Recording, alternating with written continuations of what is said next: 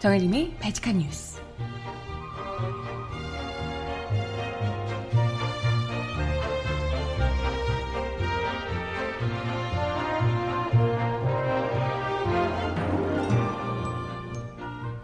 여러분 안녕하세요. 바칙한 뉴스 정혜림입니다. 문무일 검찰총장이 권선동 자유한국당 의원에 대한 구속영장 청구를 보류시킨 것으로 드러나 논란이 일고 있습니다. 강원랜드 수사팀의 독립성을 보장하겠다고 약속을 했던 문 총장이 직접 이 약속을 뒤집은 건데요. 분명한 해명과 대책이 필요할 것으로 보입니다. 어찌된 일인지 음악 듣고 와서 이야기 함께 나눠봅니다. 첫 곡은요, 풀킴이 부르는 꽃빛 듣고 올게요. 신청곡 있으시면 주세요.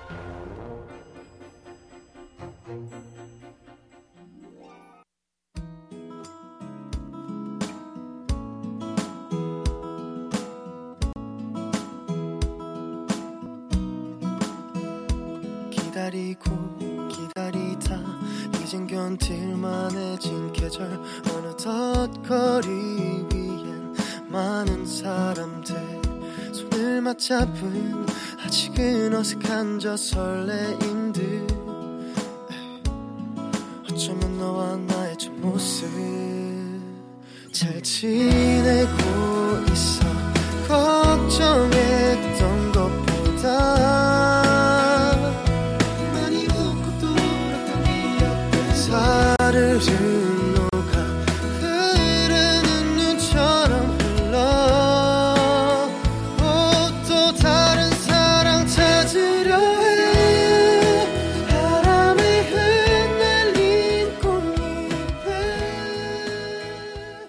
네, 첫 곡으로 폴킴이 부르는 비 오는 압구정을 듣고 오셨고요. 신청곡은 잠시 후에 전해드려보도록 하겠습니다. 네, 어제 검찰에서 뭐 또 난리가 났다고 하더라고요. 한바탕 난리가 났는데.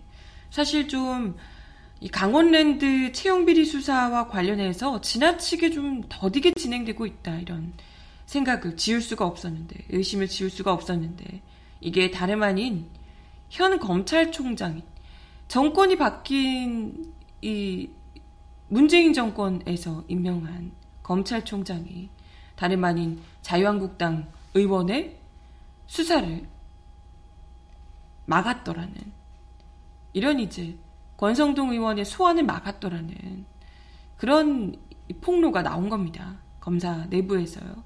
그래서 이거 참 아니 무슨 이게 자당 그것도 아니고 아니 뭐 자당이고 야당이고 여당이고 야당이고가 중요한 건 아니지만 어찌됐건 자유한국당 의원을 이렇게 보호하기 위해서 이렇게까지 외압을 행사할까? 그러니까 좀 의아스럽긴 했는데 또 이제 아마도 권성동 의원이 검사 출신이고 하니까 일종의 그런 거 있잖아요. 같은 그 선배님. 다른 뭐 어찌됐건 다른 정권 약간 정치적인 이게 좀 다- 이해관계가 갈리긴 하지만 어찌됐건 뭐 선배님이시니까요. 좀 이런 게 작용하지 않았을까 이런 생각이 일단은 큽니다. 그런 부분이. 권성동 의원만 어떻게든 좀 이렇게 보호해 주려는 거 보면 아무튼 어, 어제 안미현 검사 의정부지검 검사가 어제 변호사 교육문화회관에서 기자회견을 열었습니다. 여기서 지난해 12월 8일 권성동 자유한국당 의원에 대한 소환 조사가 필요하다는 검토 결과 보고서를 상부에 제출했는데 이 문 총장이 문무일 총장이 이영주 춘천지검장의 대면 보고 자리에서 권 의원을 소환하려고 했다는 것을 크게 질책했다라는 겁니다. 안 검사는 이어서 문 총장이 이 춘천지검장을 심하게 질책한 것은 당시 춘천지검에 근무했던 직원들 대부분이 알고 있는 내용이다. 라고 강조를 했습니다. 안 검사는 그러면서 당시 문 총장이 국회의원의 경우에는 일반 사건과 달리 조사가 없이도 충분히 기소될 수 있는 정도가 아니면 엄청 심각한 정도가 아니면 소환 조사를 못한다. 이런 다소 이해할 수 없는 지적을 했다고 들었다. 검찰 최고위직 현직 국회의원을 불문하고 외압에서 자유로운 성역 없는 수사가 이루어지길 촉구한다. 라며 문 총장에 대해서도 철저한 수사를 촉구했습니다. 이 말인 즉슨 국회의원들은 일반인들이랑 달리 정말 뭐 대단히 뭐 이런 게 있어서 잡아넣 당장에 뭐 엄청난 물증이 있거나 이런 정도가 아니고서는 함부로 소환할 수 없다. 이런 얘기를 한 거죠.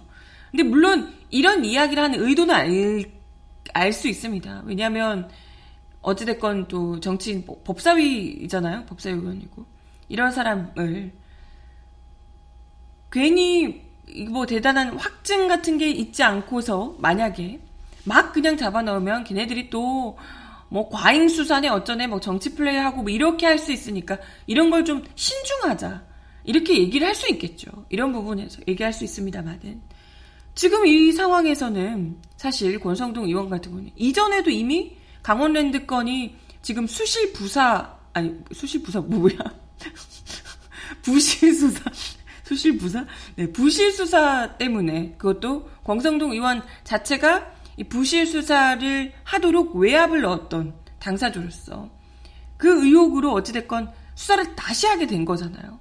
이것 때문에 수사를 다시 하게 된 건데 여기서 지금 이미 의혹들이 이만큼 다 드러나 있는 상황에서 권성도 의원을 국회의원은 이렇게 수사를 소환하려면 이 정도로 가지고 안 된다. 이런 식으로 질책했다는 건 이 사안의 엄중함을 제대로 모르는 것이고 아니 뻔히 문재인 대통령 그러니까 문재인 정부에서도 강원랜드 건을 제대로 처리하라. 제대로 수사하라.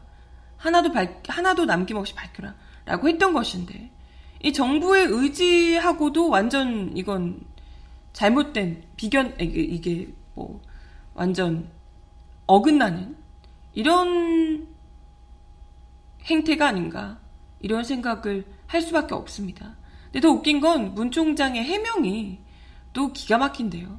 문 총장이 이 같은 이제 문제 제기에 대해서 기자들과 만나 질책한 적은 있다. 근데 이게 수사에 대한 논의 과정에서 이견을 제시한 것일 뿐이다. 이견이 발생하는 것은 민주주의의 한 과정이고 이견을 조화롭게 해결해 나가는 과정도 민주주의의 한 과정이다. 라고 하면서 문제될 게 없다는 반응을 보였다는 겁니다. 그래서 증거를 더 확보하고 보강 수사를 하라고 한 적은 있지만 외압을 넣은 건 전혀 아니다. 이런 입장이라고요. 아니 근데 그게 웃기잖아요. 이게 동료 검사들끼리 있으면서 야 그거 하지 마. 그거 이상한 것 같아. 잘못된 거다. 이렇게 이야기할 수 있지만 일선 검사가 올린 것을 두고 검찰총장이 질책을 해요. 질책 본인도 스스로 질책한 적이 있다는 거잖아요.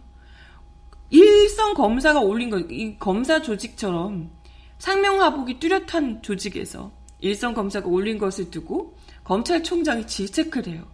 이것을 두고 누가 이견을 제시한 것이라고 생각합니까? 당연히 이건 지시라고 받아들이죠. 이렇게 하지 마! 라고 받아들이죠. 만약에 거기서 질책을 했는데, 아, 이 이견이 있지만, 음, 내 생각엔 그렇지 않으니까 제가 알아서 할게요. 라고 하면 그 검사가 검찰총장의 지시에 따르지 않고 그 검찰총장이 제기한 이견에 따르지 않고 자기 마음대로 자기의 의견을 계속해서 밀어붙이면 그 일선 검사는 어떻게 될까요? 그 중간에 끼었던 춘천지검장은 어떻게 될까요? 받아들여질 때까지 검찰총장이 계속해서 불러 올려서 이견을 계속해서 제시하시지 않을까 이런 생각이 드는데 그지 않습니까? 뭐 지금까지는 일단은 문 총장이나 검찰 측에서 안 검사의 외압 의혹 제기를 정면으로 돌파하겠다는 의지인 듯한데 지금 글쎄 가뜩이나 본인 입으로도 강원랜드 수사팀의 독립성을 보장하겠다고 이렇게 약속을 했던 상황에서 문 총장이 직접 외압을 행사했다라는 의혹까지 그리고 본인이 얘기한 거 보니까 행사한 게 맞네요. 뭐 그런 적 없다도 아니고 질책은 했지만 이견을 제시했을 뿐이다 이런 식으로 얘기하는 거 보니까 이건 뭐 거의 팩트인데 네 이런 상황에서 문 총장이 더 이상 버틸 수 있을까 하는 생각이 드네요. 뿐만 아니라 수사단에 따르면 지난달 27일에 권 의원 소환 조사를 진행한 뒤에 영장 청구 방침을 문 총장에게 알렸는데 문 총장이 수사 지휘권을 행사해서 전문 자문단 심의를 거치라고 지시를 했다는 얘기도 나왔습니다. 일단 뭐 글쎄 물론 검찰총장이 중요한 사안에 대해서 이런 검찰 구성원 내에서 이런 방향이 뭐 좋을 것 같다라고 의견을 제시하는 것까지 뭐라고 할 수 없겠지만 이걸 어찌됐건 지금 특히나 이번 사건 같은 경우에는 정당한 수사 지휘권 행사라고 보기는 어렵다는 거죠. 가뜩이나 지금 이 강원랜드 채용 비리 사건이 얼마나 국민적인 이 분노가 컸고 또 이것이 어떻게 진행이 되는지를 국민적 관심사이고 또 이게 심지어 현직 국회의원이 연루되어 있는 상황이기 때문에 더더욱이 정치적으로도 굉장히 민감한 사안일 수밖에 없습니다. 이런 상황에서 그것도 아까도 이야기 드렸지만 이번 수사 자체가 이번에 외압 논란, 수사 외압 논란을 불식시키기 위해서 제대로 수사를 하겠다. 독립적으로 수사를 하겠다. 라고 하면서 진행을 했던 것인데, 이제 와서 문 총장이 당초에 본인이, 본인 입으로 했던 약속을 깨면서 이런 권 의원에 대한, 권의원 관련한 수사에 대해서 지휘권을 행사한 것. 이건 누가 봐도 납득하기 어렵죠. 이럴 거면 정말 뭐하러 별도의 수사단을 구성했냐.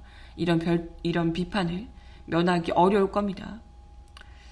에, 지금 이 강원랜드 채용 비리 의혹 그 중심에 이미 영장 청구된 염동열 의원뿐 아니라 권선동 의원도 굉장히 중요한 대목이거든요.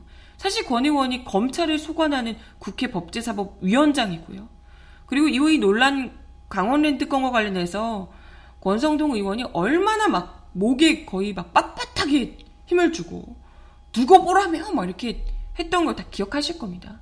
아마도 이런 식으로 믿는 구석이 있어서 이러지 않았겠냐 이런 생각이 이제 와서 더더욱 드는 거죠. 이러니까 음. 그야말로 지금 정권이 바뀌었지만 검찰 내에서는 권성동 의원이 자유한국당 의원이고 뭐 야당 의원이라고 하지만 법제사법위원장으로서 그야말로 살아있는 권력으로 여전히 존재하고 있다라는 것을 볼 수 있을 겁니다. 여기 기억해 보시면 권선동 의원을 피의자로 검찰에 소환했던 것도 다름 아닌 하필 교묘하게 판문점 회담 있었던 그 4월 27일이었습니다. 그러니까 누가 봐도 관심을 돌리려고 그 일정을 잡지 않았겠냐 이런 생각이 들 정도죠. 이런 식으로 한다면 강원랜드 수사 결과를 대체 누가 믿을 수 있을 것이며 광선동 의원에 대해서 제대로 된 이 수사가 진행될 거라고는 누구도 믿기 어렵겠죠. 정권은 바뀌었지만 검찰은 그대로다. 이런 지적이 나올 수밖에 없는 이유입니다. 문 총장이 그동안 검찰 개혁 논의의 고비고비마다 문재인 정부와 마치 좀 엇서는 듯한 태도를 취해왔습니다. 그래서 이게 뭐냐, 좀 이견이 있는 거 아니냐, 이런 이야기들이 굉장히 많았는데, 문 총장 체제 하에서 채용 비리 같은 적폐청산이나 강도 높은 검찰 개혁이 과연 이루어질 수 있을지 많은 국민들이 의혹을, 의문을 제기하고 있는 상황입니다. 이런 상황에서 더 이상 이 문 총장이 문재인 정권과 같이 가기란 사실상 어려운 것 아닌가 이런 이야기가 나오고 있네요. 아무튼 뭐 강원랜드 채용권 이거 하나만 해도 정권 자체에서도 굉장히 이건 중요하게 생각을 했고 이 부분에 대해서 피해자를 확실하게 구제하고 또 이와 관련한 담, 이 관계자들을 엄벌하라는 것을 정부권 차원에서도 굉장히 강조해서 내세웠던 부분인데 검찰총장 자체가 이렇게 나온다는 것은 정말 이제 같이 가기란 쉽지 않을 것 같다 이런 생각이 듭니다. 근데 뭐 그렇게 해놓고도 본인이 이건 뭐 문제될 것 없다 이런 식의 반응이니까요. 내심 뜨악했겠지만 아무튼 아마도 이제는 좀 쉽지 않, 이번에는 정말 쉽게 넘어가기가 어렵지 않을까 생각이 듭니다. 아무튼 음악 하나 더 듣겠습니다. 지금 또 비가 내리고 있는데 브라운 아이즈의 비 오는 압구정 신청하셨습니다. 듣고 올게요. 비 오는 압구정 골목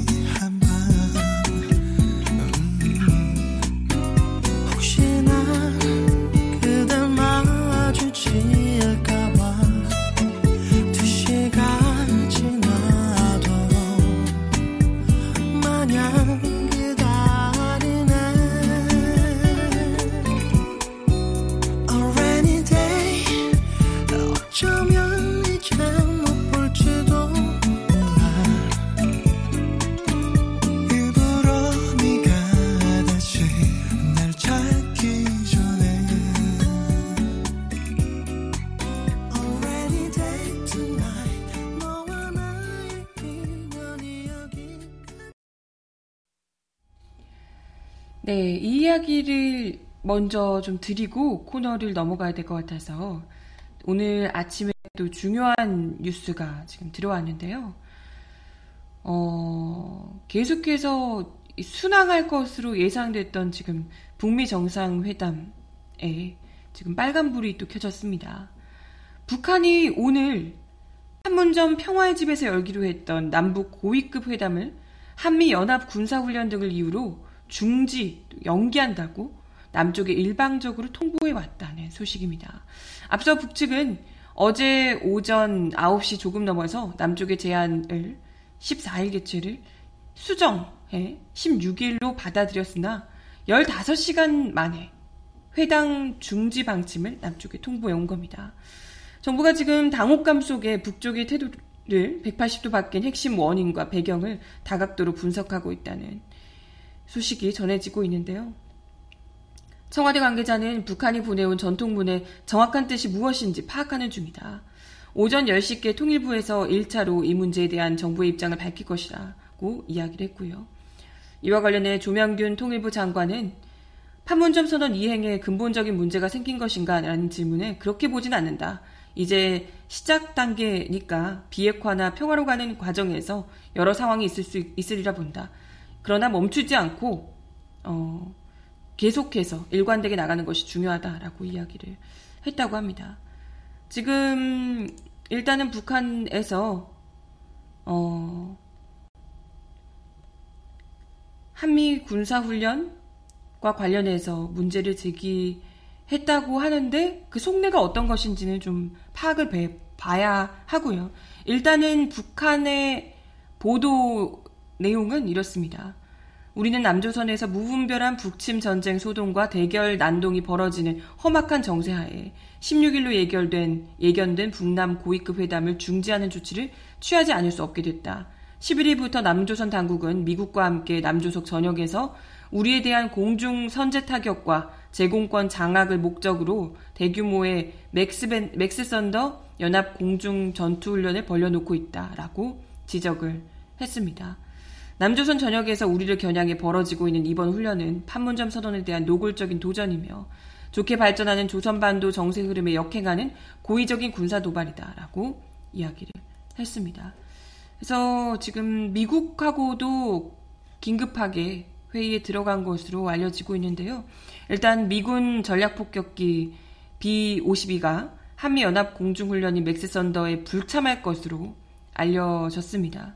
지금 음, 일단 미국 측 입장에서도 북미 정상회담을 앞둔 상황에서도 앞둔 상황에서 이런 것들이 좀 어떻게 보면 사소하다고 할 수 있는 부분들 때문에 중요한 지금 회담, 중요한 정상회담 이런 것들이 좀 어, 뭐랄까요 지뢰가 될 수 있기 때문에 서로 각자 좀 신중해야 되는 상황이죠. 그래서 군의 한 소식통에 따르면 지난 11일에 시작된 맥스 선더 훈련에 미군 스텔스 전투기 F-22는 이미 참가를 했지만 B-52는 아직 참가를 하지 않은 상태다. 이달 25일까지 진행되는 이번 훈련에 이 전략 폭격기는 참가하지 않을 것으로 보인다 라고 밝혔습니다. 이게 지금 북한 때문에 그런지 어쩐지는 아직까지는 잘 모르겠습니다. 네, 괌에서 출격하는 B-52는 미국의 대표적인 해구산 전력 중 하나로 이 폭격기가 한반도 상공에 등장하면 북한이 그동안 굉장히 민감한 반응을 보여왔다고요. 아무래도 32톤 폭약을 탑재할 수 있는 이 전략 폭격기이기 때문에 이거는 또 한반도에 지금 또 이런 상황에서 북미 정상회담을 한다고 하고 자기들이 또 언론에다 공개를 한다고 하고 뭐 이런 상황에서 이게 또 뜬다고 하니 좀 민감할 수는 있겠다는 생각이 들긴 합니다.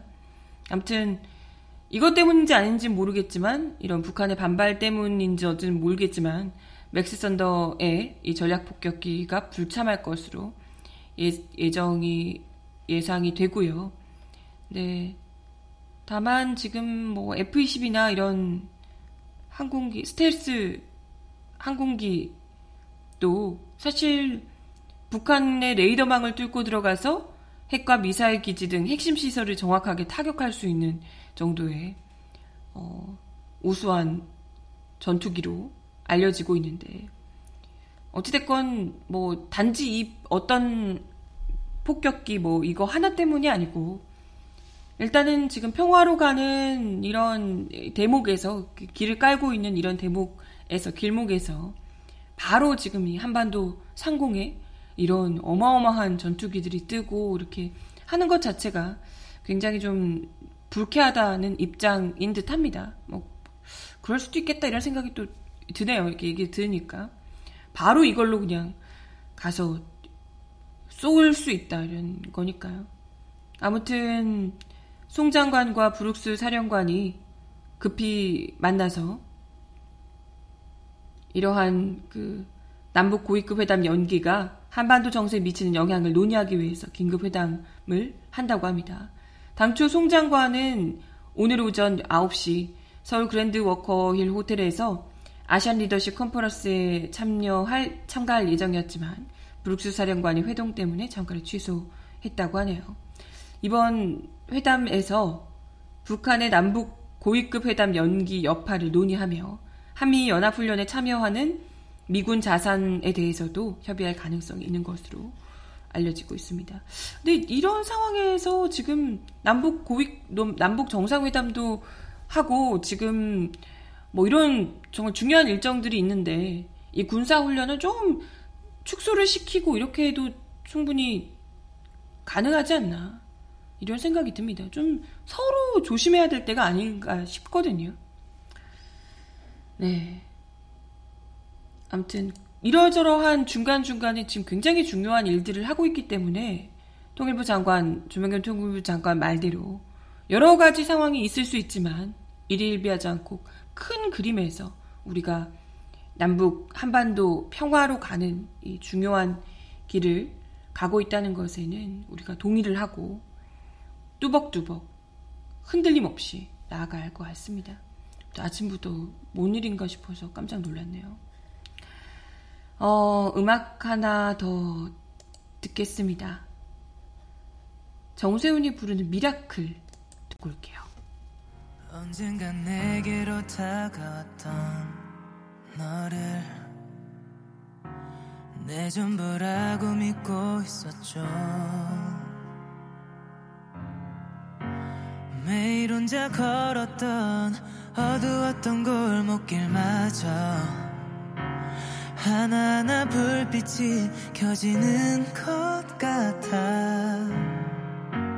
아마도 네가 마지막일 거야. 매일 아침이 기다려지게 하는 걸. 두 눈을 감을 때마다 내 눈앞에 펼쳐지는 기적이 그대 때문 일지도 모르겠죠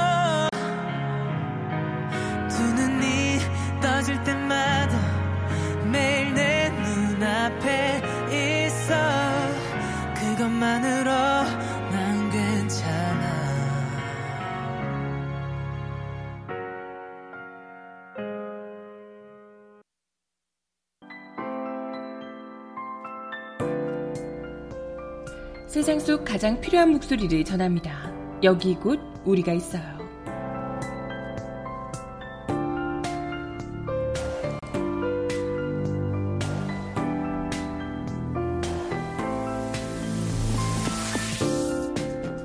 제주 2공항에 반대하는 주민이 지난 14일 원희룡 무소속 예비 후보에게 계란을 던지고 폭행을 한 뒤 자해하는 일이 발생했습니다. 그 주민은 제주 제2공항 성산읍 반대 대책위원회 김경배 부위원장. 그는 결행하기 전 자신의 페이스북에 제주에 공항 하나 더 지으면 박수 받고 훈장 받을 줄 알았다 던 그 괴물과의 긴 악연을 여기서 끝낼 수 있게 해달라. 라는 글을 올렸습니다. 여기서 괴물은 바로 원 후보입니다. 그간 김 부위원장 주변에서 대체 어떤 일이 발생했던 걸까요? 김 부위원장의 행동을 이해하기 위해선 3년 전으로 거슬러 올라가야 합니다.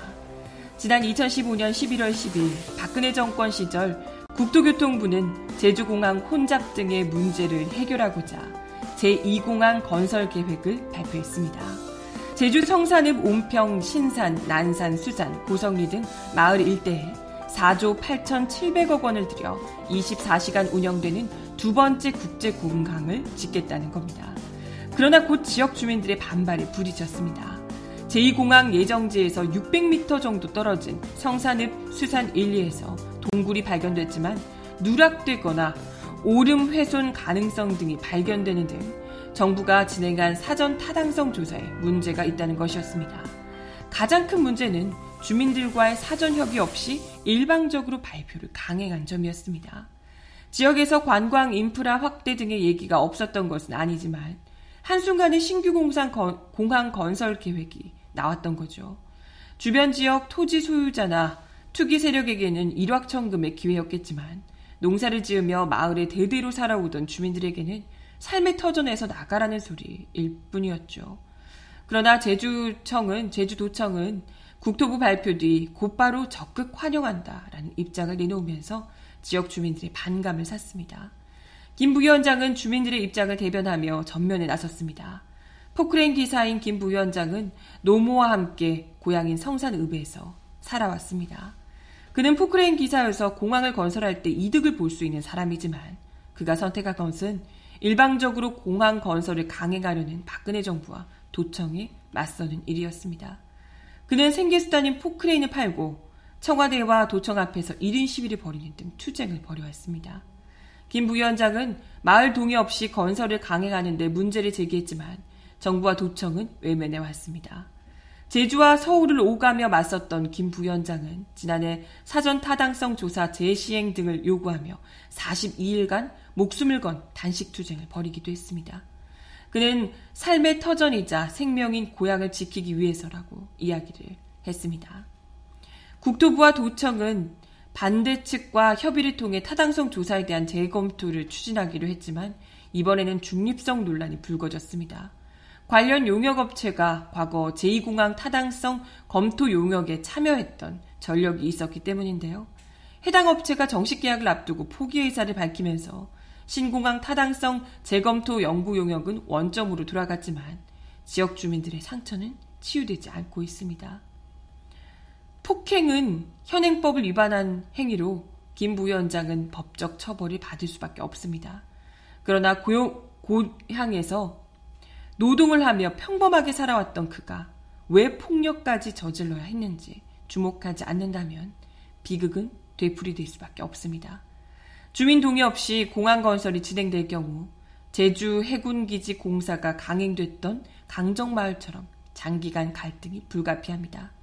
김 부위원장도 1인 시위에서 단식, 자해까지 투쟁 수위를 점점 높이고 있습니다. 그럼에도 원희룡 캠프는 자해쇼다, 명백한 정치 테러다 라며 분위기를 몰고 있습니다. 원 후보는 사건 이후 자신의 페이스북에 제2공항 문제는 도민의 수건 사업이자 이해와 관심 있는 큰 사안으로 어떠한 상황에서도 정치적 이해관계로 얽혀서는 안 된다. 이런 글을 남겼습니다. 그리고 그에 따른 아빠를 미워하셔도 좋으니 제발 목숨이나 신체만은 건드리지 말아주셨으면 좋겠다. 라고 이야기를 했습니다. 이 두 말에는 중요 환경 훼손이 우려될 땐 공항 건설을 중단 요청하겠다라고 이야기를 해놓고 오름 10개가 잘릴 위기인데도 아무것도 하지 않은 괴물이라고 원 후보에 대해 울분을 터뜨리던 김 부위원장의 질타에 대한 답변이 전혀 담기지 않았습니다. 김 부위원장이 원 후보로부터 받은 상처는 더 있습니다. 김 부위원장이 지난해 13일차 단식을 벌이고 있을 때 당, 당시 도지사였던 원 후보가 그를 찾아가 직접 대화를 하다 기운이 아직도 많이 있다 라고 했다고요. 이후 원 후보는 건강을 먼저 챙겨주길 거, 걱정하는 마음에서 나온 말이다 라고 했지만 적절하지 못한 발언이라는 점은 분명했습니다. 13일 단식하고 있는 사람에게 어우 기운 아직 많이 많이 있네. 더 해도 되겠네라는 얘기였는지 그렇게 이야기를 했다는 거죠. 네. 물론 폭력이란 나쁜 일이지만 맞아도 쌌다라는 이야기까지 나오는 이유가 무엇인지 원희룡 지사 그리고 딸 발언도 논란이 되던데 아무튼 신중하게 생각을 하시길 바랍니다. 음악 하나 더 듣겠습니다. 존박이 부르는 D&D Do Not Disturb 듣고 오겠습니다.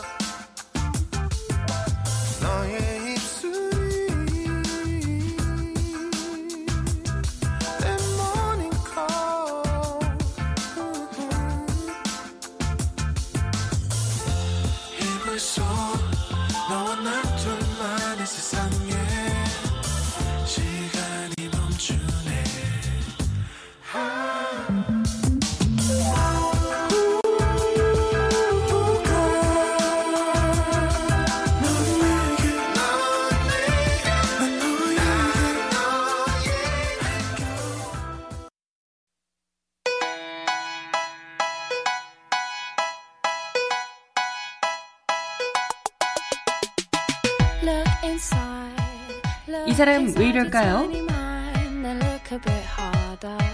Cause we're so uninspired, so sick and tired of all the hatred you harbor. 미국 정부가 1980년 전두환 신군부의 광주 무력 진압을 사실상 용인했고 자국 입장에 관한 성명을 내면서 신군부와 상의까지 했던 사실이 미군 미국 기밀 문서를 통해 확인됐습니다.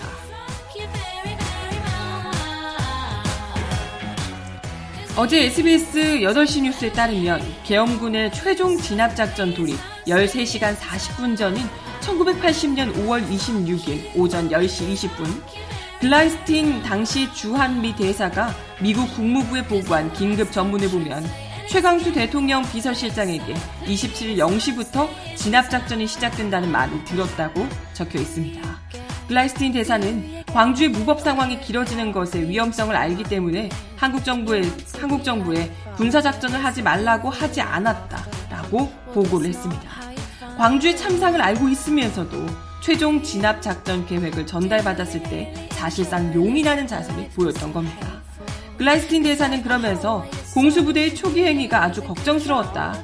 탈환 작전에 공수부대는 배제됐으면 한다. 배제했으면 한다. 라고 최광수 비서실장에게 말한 것으로 기록돼 있습니다. 그러나 그는 바로 뒤에 그래도 공수부대는 투입될 것이다. 라는 판단을 덧붙였습니다. 또한 미국은 계엄군의 강경 진압 문제를 상세히 파악하고 있었으며 이에 관해 성명을 내면서 신군부와 사전에 상의했던 것으로 드러났습니다. 전남도청 집단 발포 다음 날인 80년 5월 22일 주한미국 대사관은 미국 국무부에 보낸 비밀 전문을 통해 23일 발행되는 한국신문에 실릴 수 있도록 22일 국무부가 성명을 발표하길 바란다며 초안을 보내기도 했습니다. 전문에는 신군부와 청와대가 성명 초안에 동의하는 것은 물론 환영했다고 기록돼 있습니다. 또한 성명 발표에도 진압작전을 하면 미국이 난처하니 적어도 이틀 동안은 군사력 동원을 하지 않기로 확약받았다라고 되어 있습니다. 이 초안 거의 그대로 발표된 국무부의 성명은 평화적 사태 해결을 위한 대화를 강조하면서도 외부 세력, 즉 북한이 상황을 악용, 악용하려 할 경우 강력히 대응하겠다라는 내용이었습니다.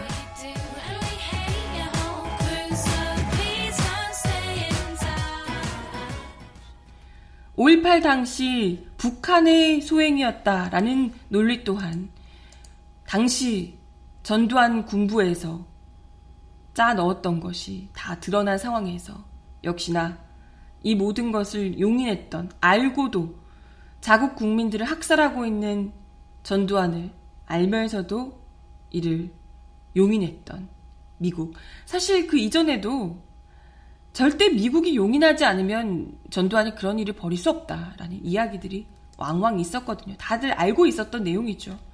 그런데 역시나 예상했던 것과 조금도 다르지 않은 미국 기밀문서 내용입니다. 김, 기밀문서 문가 이제야 정말 한참 지나서야 30년이 지나서야 이제야 풀리고 있는데 그 내용들이 하나같이 정말 끔찍하네요. 이 기밀 문서에 담겨 있던 내용이 또 전두환이 광주 진압을 지시했고 북한군 투입설도 유포했다라는 내용이 이 기밀 문서에 북, 미국 비밀 문서에 담겨 있는 것으로 전해지고 있죠. 곧 5.18인데 참 끔찍하네요.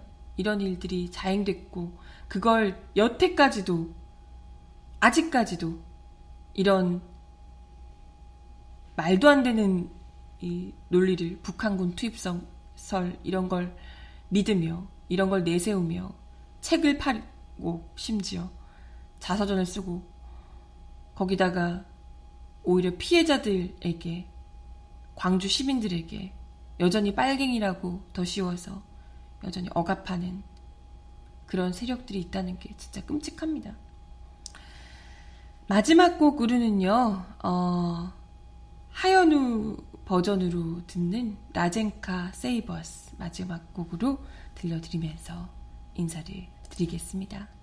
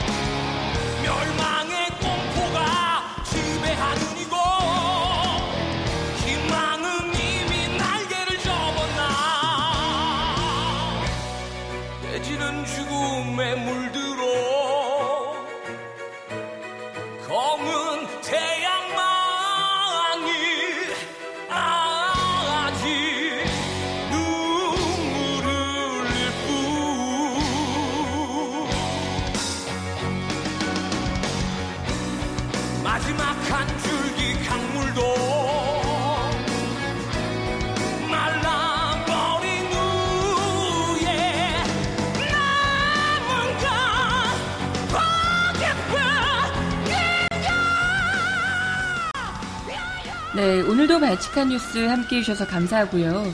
전국 곳곳에 폭우, 돌풍 많이 온다고 하네요. 다들 빗길 조심하시고 또 바람 때문에 피해 입으시지 않게 다 조심하시기 바랍니다. 발칙한 뉴스는 내일 10시에 다시 올게요. 여러분 좋은 하루 보내세요. 안녕.